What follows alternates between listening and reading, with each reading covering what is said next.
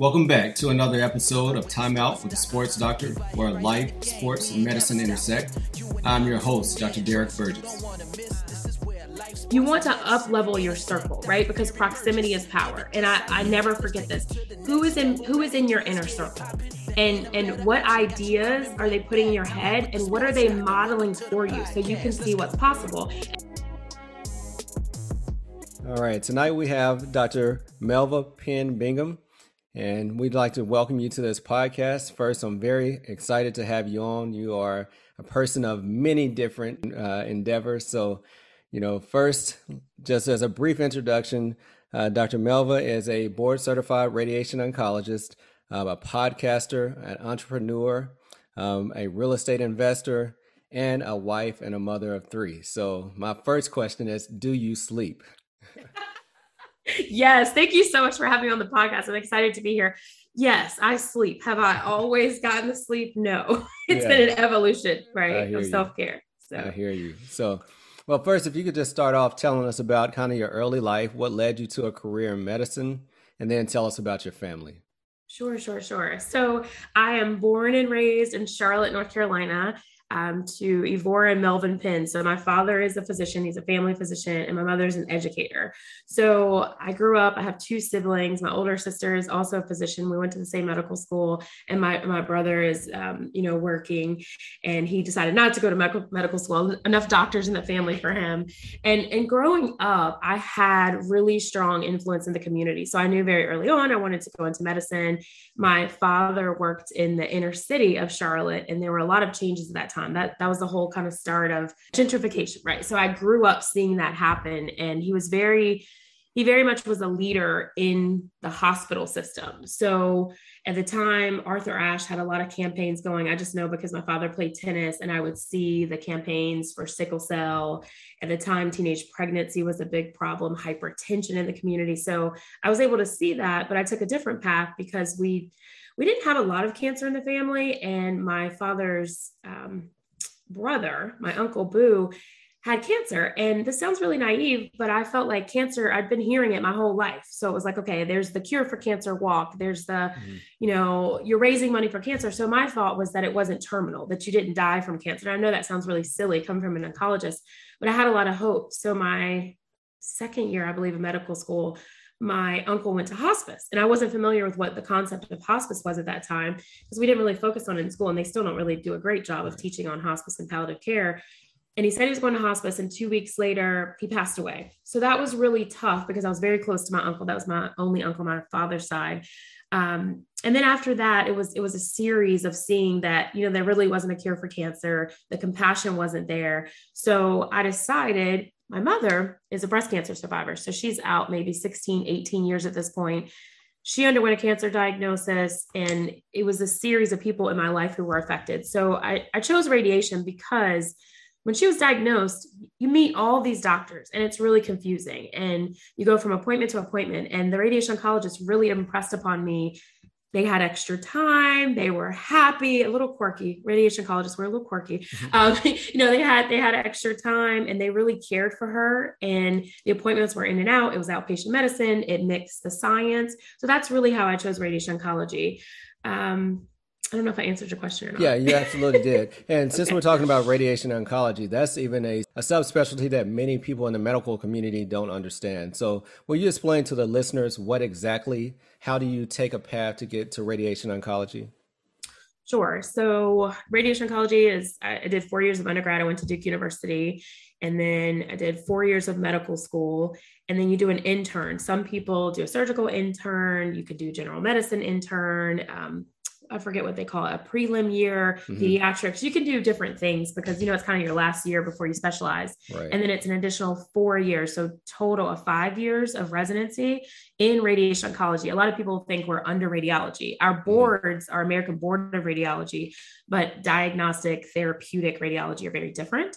So it's five years uh, of residency so it was a lot of school.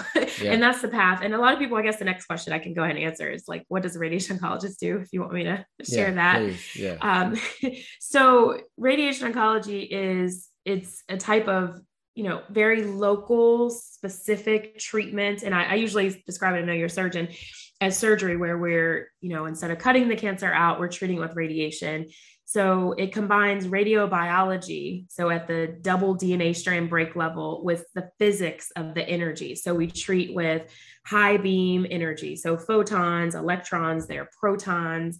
And the treatment is often in combination with a surgery or chemotherapy or immunotherapy. So there's some types of cancers that radiation is rarely used, and then there are others where it's pretty much a standard of care. Typically, radiation is after surgery. So, for breast surgery, for breast cancer, if a, a woman has a lumpectomy or a partial mastectomy where they leave the breast tissue intact, radiation is done after surgery is, is complete. Um, sometimes, if a woman's had a mastectomy where there's a complete removal of the breast tissue or a modified radical mastectomy, if their lymph nodes are higher risk concerns, there's still radiation therapy to the chest wall, or if the woman decides to get a reconstruction um, to the reconstructed chest wall um, or reconstructed breast. And then the only time we really do preoperative radiation therapy is sometimes and it, it goes back and forth between the data and i'm not a sarcoma specialist but in sarcoma a lot of times pre-surgery and then there you know there are different studies the benefits and, and cons to that which would be sure. much past this interview so. Yeah absolutely. Yeah. yeah i'm orthopedics at the end of the day right? So well see we have we get your patients too for hos yeah, no, you're right. Absolutely, absolutely. Yeah, you can talk about heterotopic ossifications, right? yeah, right, right. Yeah. Well, you know, I, that's mostly going to be seen in like after hip replacements and things. So I do mostly total joint, total knee replacements. So okay, so uh, you don't see a lot. Yeah, I haven't had to send anybody for radiation in a while. Yeah, so yeah. Good. One time when I was in training, we actually had a, a gentleman. He had two elbows. I, I, don't know if he had a bilateral yes. surgery, but we did yeah. that, and then we see a lot of after the hip surgeries for the heterotopics, and then occasionally when I rotated in training in um, at Walter Reed, we would get mm. some of the the veterans who would have sure, that. Sure. All right. So we mentioned breast cancer, and you know, like you said, your mother is a survivor, which is excellent mm-hmm. to hear. Um, but that kind of led you down your path. So, right. of course, October is Breast Cancer Awareness Month. Uh, you know, I thank goodness didn't have anyone in my family that had passed away from breast cancer, but however, my wife. Mm-hmm her mother and several people in her family. So it's a, a mm. big calling, you know, for her and her career as well as our family. We're very aware of it. Our daughters are very aware of it. We speak about the breast cancer cause, and it's something that's very important to her. So, you know, being Breast Cancer Awareness Month, I would like to just speak about breast cancer, number one. And then, as far as treatment and screening, uh, what women should be doing, but also, you know, it's not only a, a it's mainly in females, but we do have about 1% or so of males that also have breast cancer. So if you could just speak on breast cancer for us shortly. I think the where we start is what's the incidence? How many women have breast cancer? And when we look at 2021, there's an estimated 281,000 cases of invasive breast cancer um, that will be diagnosed in women. And like you said, about 2,650 cases that will be diagnosed in men. And then there are also pre invasive breast cancer. So that's ductal carcinoma in situ, which 30 years ago, we never caught breast cancer that mm-hmm. early, but it'll be about 50,000 of those DCIS cases picked up. So back in 1975, one in 11 women, women would be diagnosed with breast cancer. Now in 2021, and it's been steady, it's one in eight women, a lifetime risk of about 12.9%. Um, and older women, the longer you live, the longer chances you'll have of having breast cancer. And where I'd really like to speak and, and what I like to speak on is the mortality. So the mortality has been dropping in breast cancer cases, and that's due to early screening, um, more awareness. So we have the invention of the mammogram, there are programs, primary care physicians doing screening, and there's some debate, you know, you'll see between the age. And, and one of my colleagues, I don't know if you've had her on, but Dr. Chapman just published today, it was released that there's a benefit of screening, screening Black females at the age of 40 as opposed to Caucasian women at the age of 50. She just had that published today and she shared that data. Um, so it goes back and forth. You'll see the differences in screening age, but mortality has decreased. It was, you know, 1.9%. And now it's around 1% between 2013 and 18. So that's great. That means early detection works. So breast exams, screening with mammograms, we have a lot of sophisticated technology now that we didn't have before. So breast MRIs, uh, 3D tomographic imaging so we can see the breast tissue much better. And, and one thing that I do tell women, let's say if they had a CT scan of the chest or they had a chest x ray, that's not looking at breast tissue. A mammogram looks at breast tissue or an MRI of the breast or an ultrasound of the breast. So I think that's really important for women to know.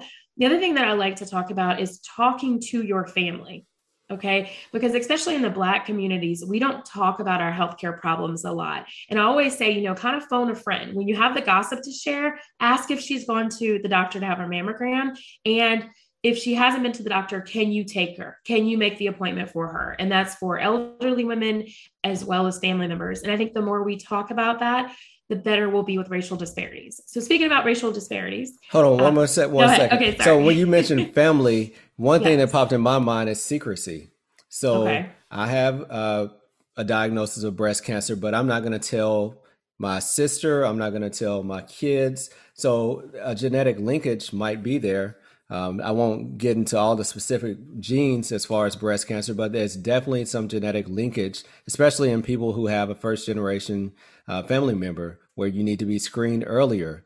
Uh, you right. need to have yearly exams. You might need to have an ultrasound or MRI 10 years before that that person that had it but if you don't know that and if someone dies and you don't know why they died or you it's a secret that's something that you're hurting your other family members so that's another important point right very important and it is it is difficult which is why when we do outreach in the community typically it's in october you know with the pandemic it's changed a little bit. It's it's that open discussion or it's finding people that you trust and we'll have people that don't even want to share anything with their family members. You know they drop them off and they don't even know why they're coming to the building which wow you know that's a process so but very, very good point so like you mentioned um, there are genetics so mainly brca1 and brca2 and we're finding more and more genetics that give increased risk so genetic testing if you do know that you have a family history is very important um, and then there's really the choice of who needs to have genetic testing. So talking to a genetic counselor is who will really help you with that guidance. Um, is what I tell a lot of women. As far as racial disparities, the incidence is similar among um, races, especially Black women and white women, but the mortality is higher for Black women. And a lot of that has been focused around what you're talking about in our communities. It's decreased, you know, discussion diagnose later. And these are things that we've been working on in the community to raise awareness around breast cancer. Um, but the treatments are good. The, the, treatments for breast cancer are good. There are a lot of women living. There are a lot of w- women living with breast cancer and with what we call metastatic breast cancer, where the breast cancer has either traveled to the bone, lung, or some other part of the body, and women are living there are some side effects, but there's some women and there's a whole culture of women with metastatic breast cancer that are, are living great lives. So I just tell people not to give up. If you can prevent it, prevent it. If you can find out your family history, do. If you can take someone else to mammogram, do that. But if you are diagnosed, get the treatment. Ask your doctor you know what your options are because the options are varied. You know you can have a complete mastectomy or you can have breast conservation therapy which is the partial breast being taken off plus radiation. Then there's hormonal treatment.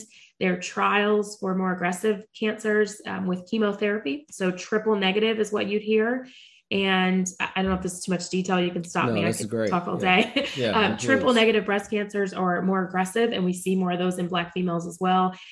And that's when you don't have either of the three, any of the three hormone receptors. So there's ER for estrogen, PR for progesterone, and HER2 neu is another um, marker. So when you don't have any of those markers, then it's more aggressive. So there are more trials and treatments coming to say, hey, how can we treat a more aggressive cancer, have better cure rates? So right, great, and it covers you, a lot except risk factors. So yeah. So we mentioned uh, treatment. So what about the overall health of your patients? How do you deal with them? You know, when you get a cancer diagnosis, like you said, most people first thing that pops in your mind, I'd imagine, would be death. So right.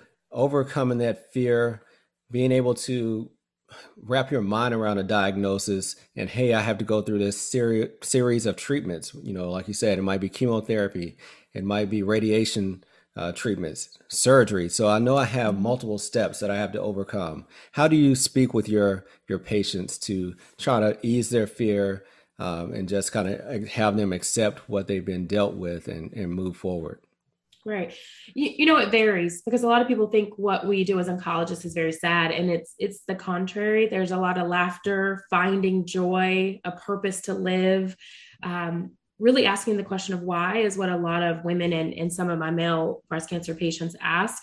Like, why did this happen to me? Mm. And I think once you work through that, there's support. So we always look for a local breast cancer organization. There are a lot of national breast cancer organizations for support, speaking to other survivors. Sometimes it's helpful for some women and men, and sometimes it's actually not helpful. Um, but having that support system, a lot of hospitals, I always suggest that you look for the social worker, patient navigators to help you understand your diagnosis, understand your rights um, you know, so you can kind of decide upon your treatment options that you want. And then I, I think, I think really it's about, I always ask my patients this. I ask, I start with the goal. What's your goal of treatment? Like if you're coming to see me in a consult, telemedicine or in person, I start to say, like, what's your goal? And that's when I figure out what's important. Some patients say, Hey, I don't want to know any of the details. I'm going to do whatever you tell me. I have other patients who say, Hey, I only need to be here for a couple months because my grandson's going to be born and I'll, I'll be fine when he's born. And I think connecting to that goal really helps the patients take the ease off and say, okay, this person actually cares about me. Like this physician cares about my well-being and my outcome. And then the next question I really ask is like, because by the time they're coming to see me as the radiation oncologist, they've seen a primary care physician, they've been referred to a surgeon for surgery, they've probably already seen the medical oncologist, they've seen the radiologist for interventional biopsies. They've had a lot of information, a lot of different phases. So I'm coming in at the end. So it's really easy for me to like say what could have been done or done differently, but I don't do that because obviously I wasn't there. So I kind of take a break and I ask, like, have you cried yet? You know and that's a really important step with just figuring out where you are because some people don't yet know and they haven't vocalized that they're scared. They don't know what worries them the most. And then the next question i generally ask is you know what scares you the most? And we talk about that. If it's a horror story that they've had from another person that's had breast cancer if they've recently lost a friend to breast cancer which that happens a lot. There are women who bring women in for treatment and then they're my patients after um, so some of that you can't control, you can't prevent. Some of it's genetics or family. So I think it's important to ask these questions and have these conversations. And then for women to know it's okay to reach out and look for support. So risk factors, we didn't yeah, talk about risk right, factors. Yeah. So just to break them down into layman's terms so people can understand getting older, because again, one in eight, it's based on age. We talked about genetic mutations, the main ones are BRCA1, BRCA2. Some can be linked to other cancers like ovarian cancers. Um, a longer menstrual period, so no pregnancy or, or, late pregnancy, a history of dense breast. That's another reason for MRI. And again, there's debate around that. A personal history of breast cancer. We talked about a family history of a previous cancer like ovarian cancer women who had a, um, radiation therapy in the past, like for Hodgkin's disease, which we used to treat the entire chest before the fields of radiation were um, shorter, usually in their 40s to 50s, those women will have um, a chance of breast cancer. You're seeing less of that now because the technology has changed. Um, never having children and being over 30 years old at the first full term pregnancy, um, any hormone replacement therapy can put you at risk overweight and obese. And this is one that I think a lot of women forget. So we always talk about making, I usually refer my patients to a nutritionist to kind of switch their eating habits, get in daily exercise, um, not being physical, physically active and, and drinking alcohol are some of the risk factors. Right. So, like you said, some of them you can control, some of you mm-hmm. can't control, but right. definitely there are many lifestyle things that you can change with your lifestyle right. obesity, um, smoking, now, did we mention tobacco? We we didn't, but it's I mean it's it's linked to like every cancer. Sure, so sure. So and just making healthy choices, right? Right, exactly, so exactly. That's the way that you can try to limit your or decrease your risk because, like you said, if you have family members, you're already at increased risk. Uh, being a minority, like you said, the minor- the mortality is worse, even though right. the amount of cases is the same.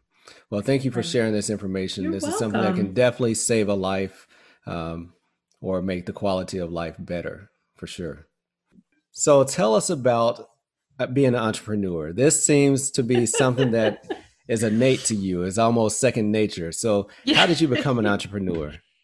You know, I, I feel like it I feel like it's one of those things that happen. Like some people just have the natural hustle, right? Yeah. and they get yeah. out and go, and some people don't. But I think you can learn how to be an entrepreneur. So early on, I, again, I'm from Charlotte, North Carolina, and I remember I think it was the third grade, they had an entrepreneurial fair, and I didn't know what that was. And I think you know we had our minority achievement program, like we were MAP students, like, you know, young, gifted, and black. We used to sing the song, and I went to the fair and I think the seeds were just set really early. And my uncle, who I talked about, who passed away from cancer, he was an entrepreneur. So he started out in real estate. So he owned the houses on either side of him. And my father is very conservative. So like a lot of the crazy risk I've taken in the entrepreneur world, like my dad would never do that.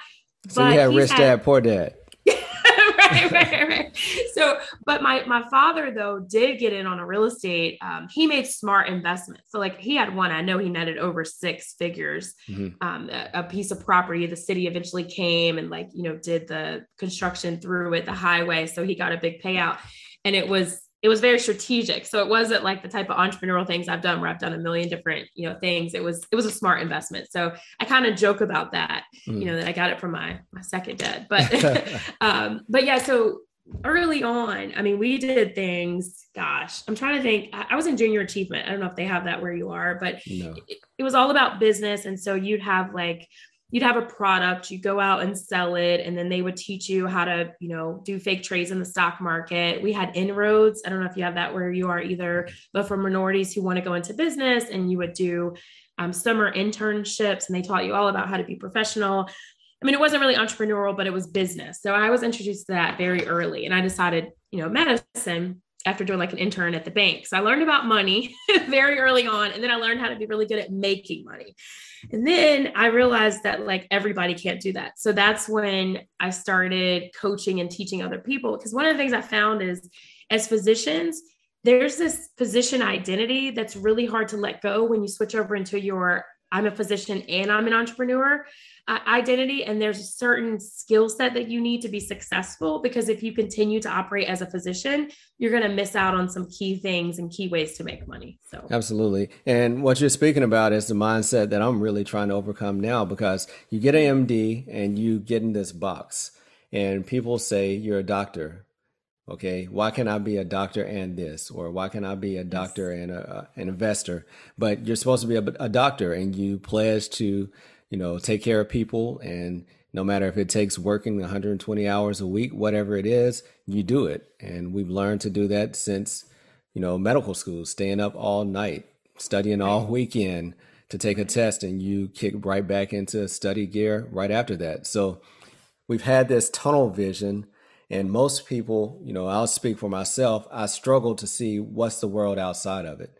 Um, right. I don't know if you ever really got into that box. It sounded like you were an entrepreneur long before you even made it to medicine, which is excellent. Uh, but that is something that many physicians struggle with. Right, right. It, it's definitely a limitation. So, sure, I've felt it, but I think for me, it's come up more in you know, imposter syndrome, mm-hmm. where even if you were talking to me right now and I would talk to you about what I would do because I haven't reached, you know, X YZ entrepreneurial goals, I would feel that I didn't have the success of maybe what I had hoped to. But, you know, I was talking to my husband the other day and he's like, you know, Melva, we've done over 15 fix and flips. We own commercial property. We own two, almost three franchises. You have a podcast. You have coaching. Like, it's like, what else do you want to have? You have three kids, right? And we have three kids. You know, and it's it, it's one of those things. It's almost like you even that same tunnel vision that we get as physicians i think it can happen as an entrepreneur because you want to up level your circle right? Because proximity is power. And i i mm-hmm. never forget this. Who is in who is in your inner circle?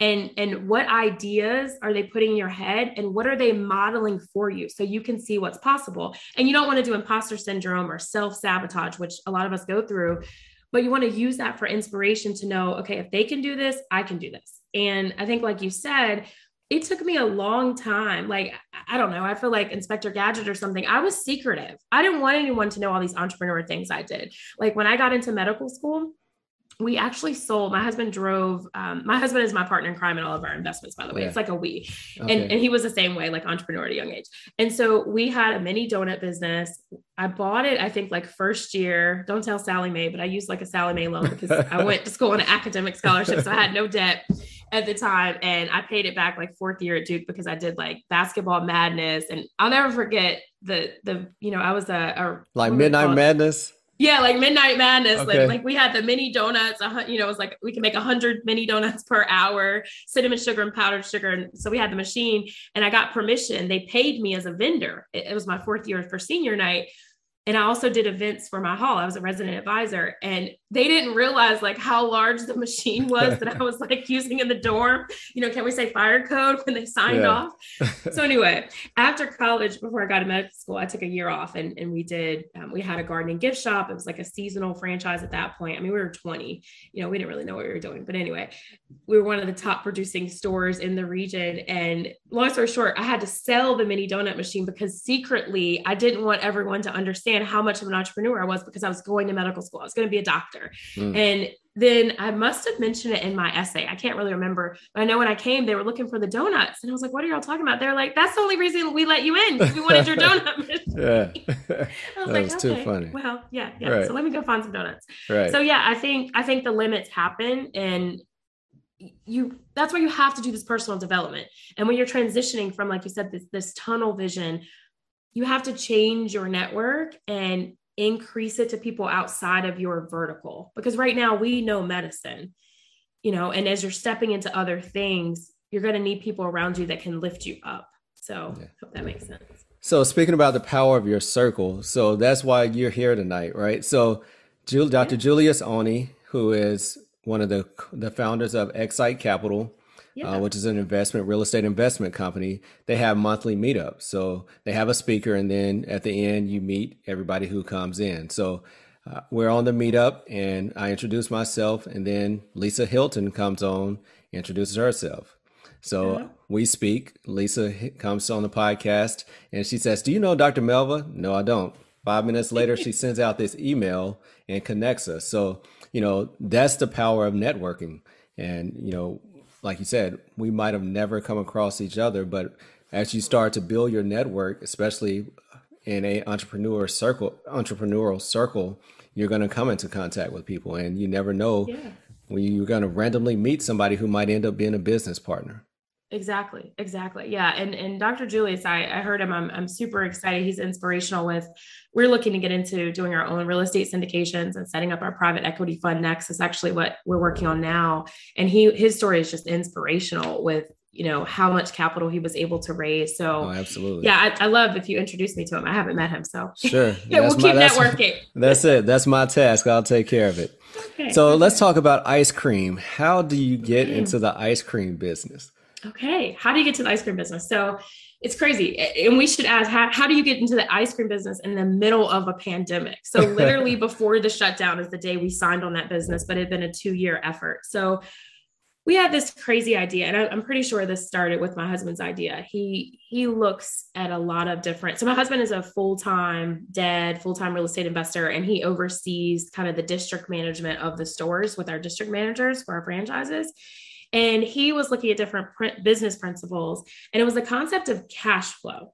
So you can get cash flow in a lot of different ways. And so we would go to the banks with our portfolio and we'd have our real estate and we've had to rearrange our real estate several times, you know, um, sell off, liquidate, because we pretty much had real estate wherever I was based on the medical career. So although we didn't have California, which I wish we had, we were there in the 2008 crash. If I had understood how to get creative financing, we wouldn't like I wouldn't even be working right now, I'm pretty sure. but um because the like people were coming in from out of America to buy all of that real estate at the time in 2008 in California yeah. when we were there. So anyway, long story short, we had cleared out some of our real estate and you know the bankers were saying this is one of the things I, I coach on in my um, group is they wanted your folder to look fundable and it needed to look neat. So they didn't really necessarily want us to have a portfolio that was spread wherever I did residency or, you know, had a job. Mm-hmm. So we kind of like were working on our portfolio and making some changes. And we came across this concept of business acquisition. So it is instead of starting out new, what if you could, just like real estate, find a business, an existing business that needed a paint and carpet or maybe needed a structural repair. So you could come in, buy low, have high value, make some changes to increase the revenue. So we really looked at it as a business acquisition value add, if that makes sense.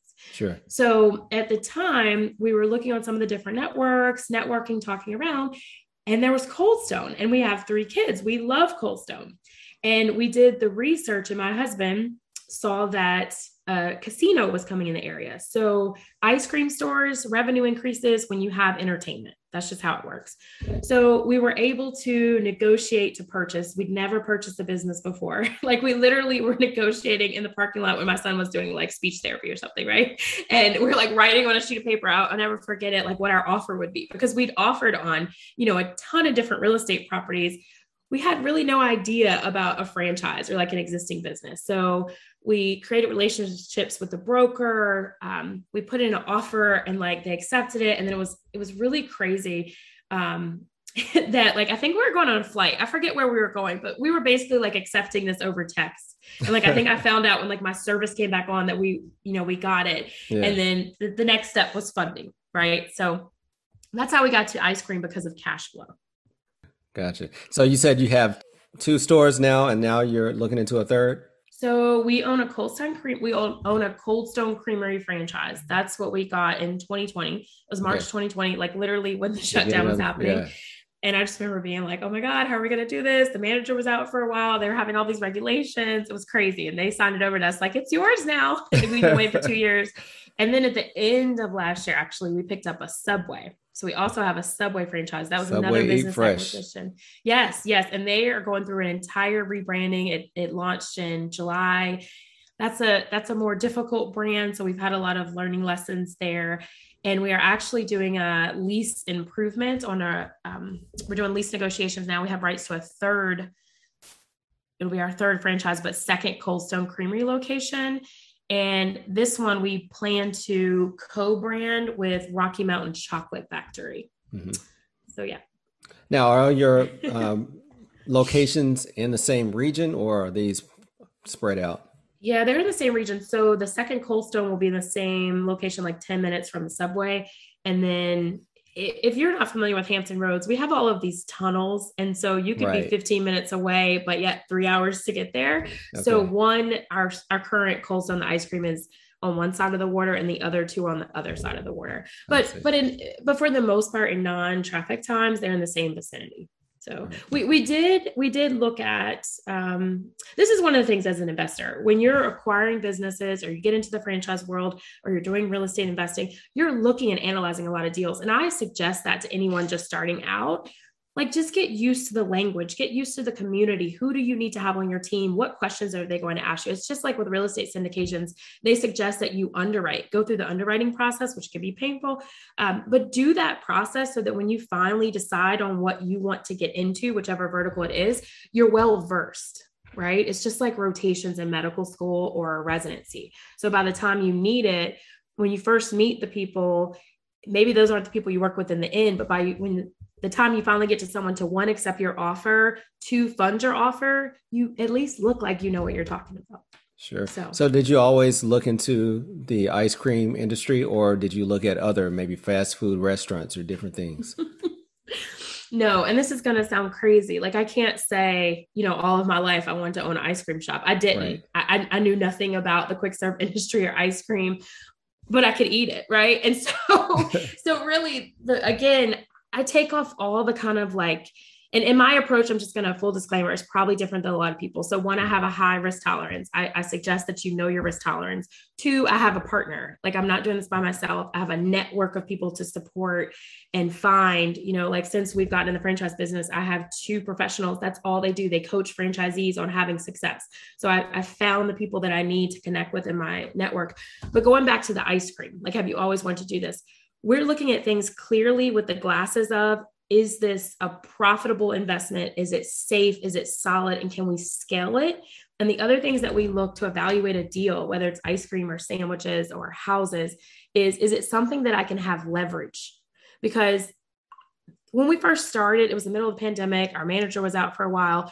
I would push a 16 hour day on a weekend to help the young staff learn the system, wash dishes. I mean, we were having like $4,000 days and I was trying to get that ice cream out, even though I didn't know how to make it yet. Right. But I don't do that anymore. That was like a temporary thing.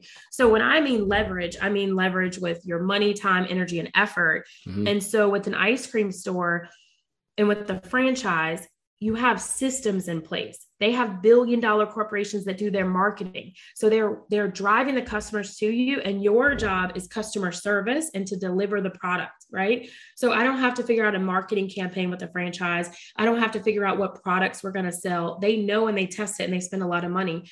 So you have leverage that way. And then when you use a management system so we're not owner operators where we're in the store all the time. Mm-hmm. we have kids so we're in the store a lot but I, I, probably haven't like had an ice cream cone in a couple weeks, maybe like a month or two, right? Because mm-hmm. our store is really busy. So actually, I go and support my other franchisee where I don't have to wait as long, which right. I know it sounds crazy, but it, it, again, if that makes sense, it's it's not the end product. I think you have to have some passion and some connection. But when you're looking at it truly for a cash flow or an asset that you have, it, it's it's more important. The, the other thing which I'll add, and I think a lot of people get confused. Like I saw a Facebook comment and someone wants to do a franchise and they were like, and actually I think I'm doing my next podcast on this. And they were like, oh, well, you don't want to do a franchise because these are all the negative things that happen. You have to have multiple stores. Yes, you do. But it's not just about the money you make with one franchise. It's the skills you learn, the network you have, and the doors that open for you. Because we're multi-franchise owners, we get different lending right? We have different opportunities they bring with us. It opens conversations that as a physician, I may not get into. But now that we're multi franchise owners in the first store, we're able to increase the sales by $100,000 in the first year in a pandemic. Wow. that starts conversations. Yeah, absolutely. Right. It's so like, oh, they're more people will approach you to take over their store now, right? Exactly. Exactly. And like I said, when we've evaluated deals, we've had owners call us, we've had the corporation call us for franchisees that have not met the requirements and they're trying to get them out the system. When that EIDL loan came around, we were we had another one to purchase where we were in agreement, but the the franchisee got the loan at a cheap rate and he said he'd just keep it and keep running it crappy yeah. basically. But you get people that bring things to you when you demonstrate a need. We got the subway because of what we did in Cold Stone. Gotcha. So, so leverage and growth, right? So leverage and growth. Yeah. So you mentioned coaching. So how has yeah. coaching helped you as far as your outlook and being more effective, I guess? Yeah, so I've I've had a long journey with coaching. People don't really know what to do with me because because it's like, wait, are we going to market her or talk about her being a radiation oncologist? And you know, I did a lot of motivational speaking in the breast cancer realm. I don't know if you could tell about what I said, my passion there. Mm. You know, I wrote a book on where is it putting the good C in cancer care, and then I can turn around and talk about being a franchise owner or like rehabbing a house. So I've done coaches and my I think coaching can definitely help you, but things you have to do. You have to have your own agenda before you start to work with a coach. You have to know what is the outcome that you want? What do you need help with? Now, some people may not know what they need help with, but do a little bit of work before you work with a coach because every coach is not for you. The style is not for you. So many physicians, and, and I'm actually talking about this coming up soon, take courses and they don't get results. They don't mm-hmm. implement because they're not getting that support system. And normally, by the time you learn something, or let's say you have a new skill you want to increase, when you're ready to implement it and you hit challenges, the guru or experts that you've hired to coach you are gone.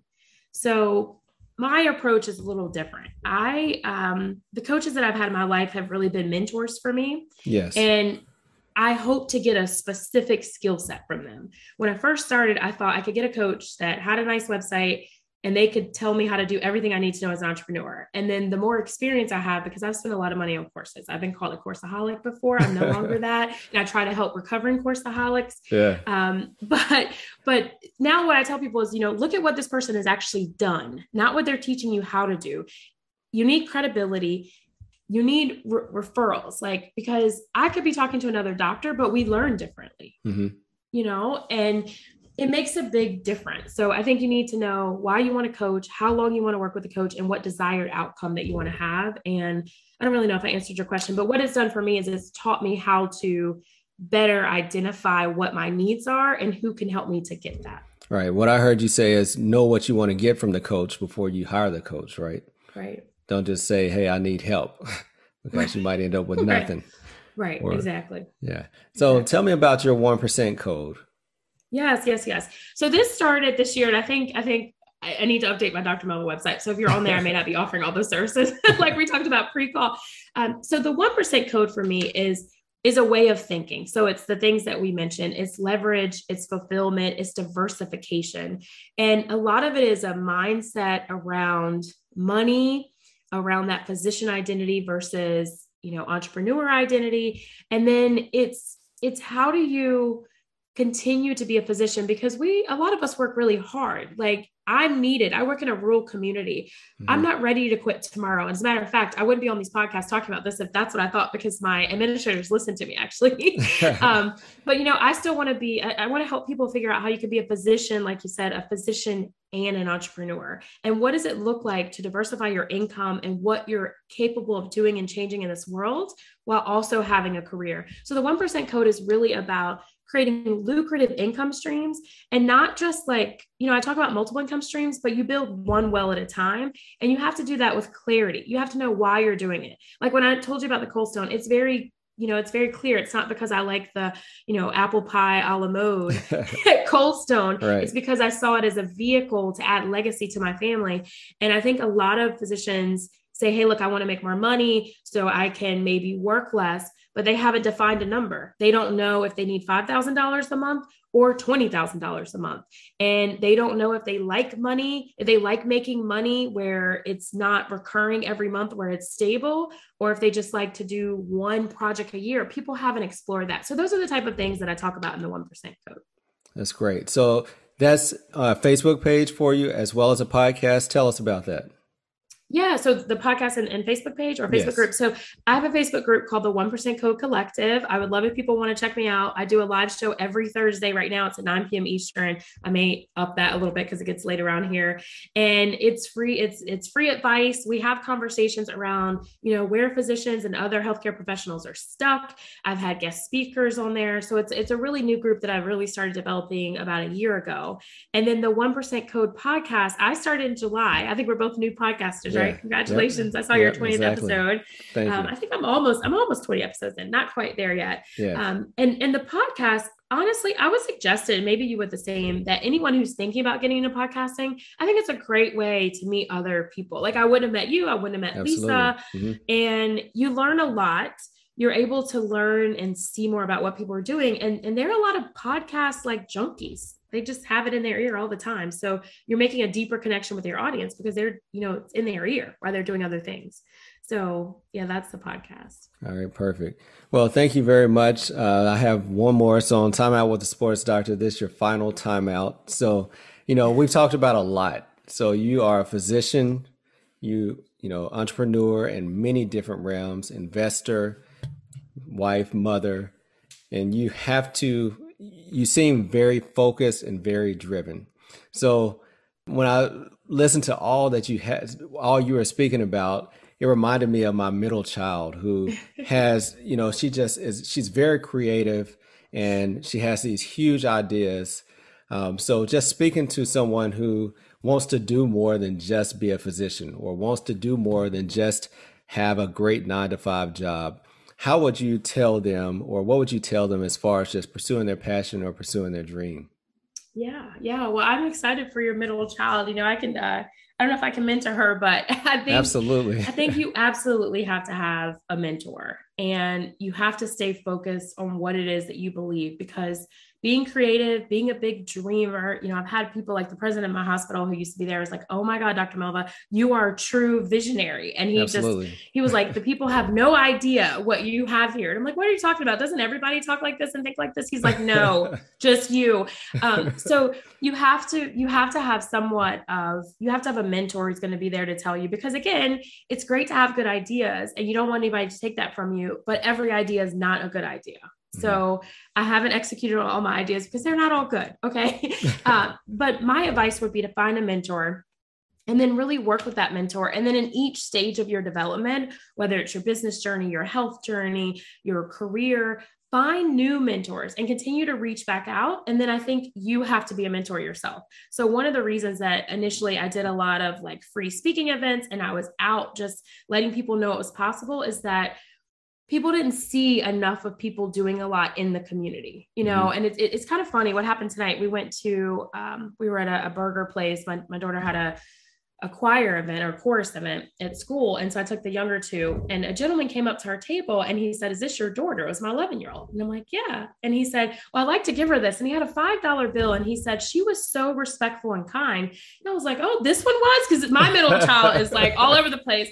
And then he had a $5 bill and he gave it to my seven year old son. And sometimes I think in this world, we forget that they're still good, you know? Yes, and that was really nice, you know, to, to pass it forward and pay it forward. And of course, they went and got some ice cream. I was you know, they I always... reinvested back into the store. right, they reinvested. it wasn't our store; it was somebody yeah. else's store. So we were supporting the community, right? right? But it was just, it was a nice, it was a nice gesture, and it just reminded me that yeah, you find mentors, but also be that mentor for someone else. Stay close to your dreams. Know that not every idea is a good idea, and like you know, make it happen because it's possible. Yeah, pay it forward. Yeah. Absolutely. Well, thank you very much for your time. For like you said, me. you have a lot going on.